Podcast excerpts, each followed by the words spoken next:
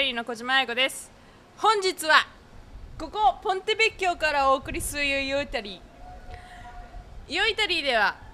イタリア各地から届く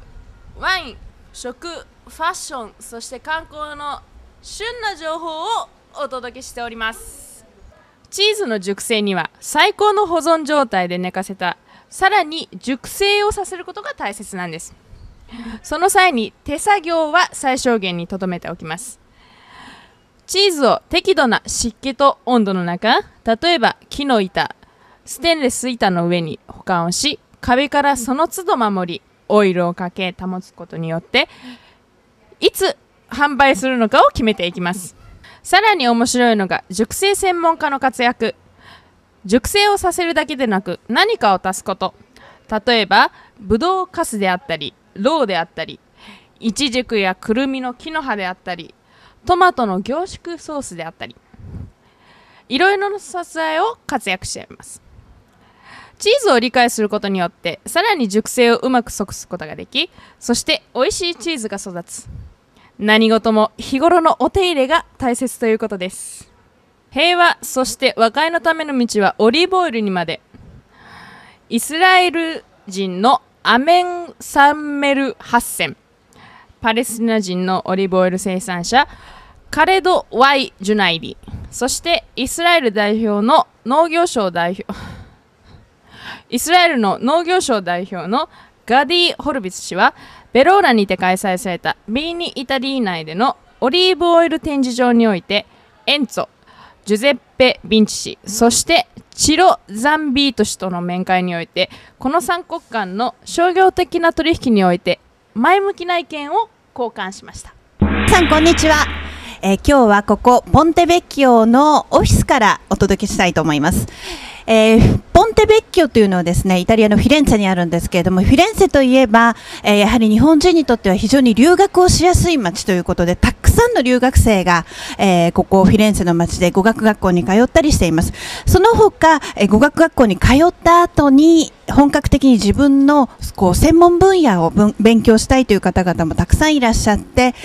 例えば、えー、モードであったり絵画であったり、えー、歌であったりいろいろなことを勉強しているんですが今日はその中でもですね実際にフィレンツェ大学の、えー、大学を卒業してえー、今からこのイタリアの世界で、えー、どんどん羽ばたいていくというそんな方をお迎えしてインタビューしてみたいと思います。若井和美さんです。こんにちは、はい、こんにちは。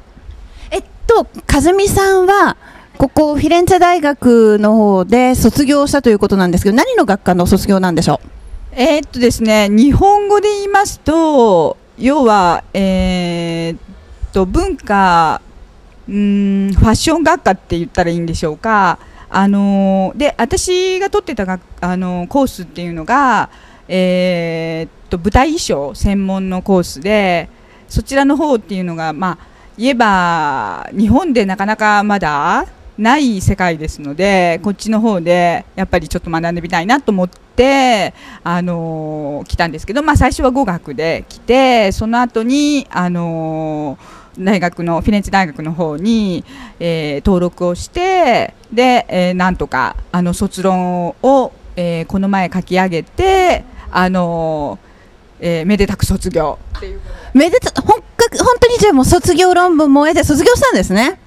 おめでとうございます。でこの卒業っていうのに大体一般的には何年ぐらいかかるんですか？えー、っと今ちょっとその大学のシステム自体が変わってますので昔でしたらあのイタリアの大学の場合っていうのは基本的に、えっと、コースを5年して、まあ、実際には4年なんですけどその最後の1年が大体定時にてあ、えーと、卒論に充てられるっていう形なんですがあのそれだとちょっとやっぱりなかなか難しいとかそのやってる内容だとかによってもいろいろそこまでやらなくてもいいだとか、まあ、あとやっぱりこのヨーロッパの他の国々とちょっとシステムが違うっていうことで私たちの時からちょっとシステムが変わって。あの3年で卒業しましょうよっていうことで3年コースを終えた時点であのあと卒論を上げれば終わりっていう形でもうちょっと、あの実際のあれに沿ったって言いますか他の国々と同じようなだだから日本と一緒ですね全く。でも3年って言っても3年間要は他のイタリア人と一緒に勉強するわけですからイタリア語ですよね授業はね。当然です。当然です。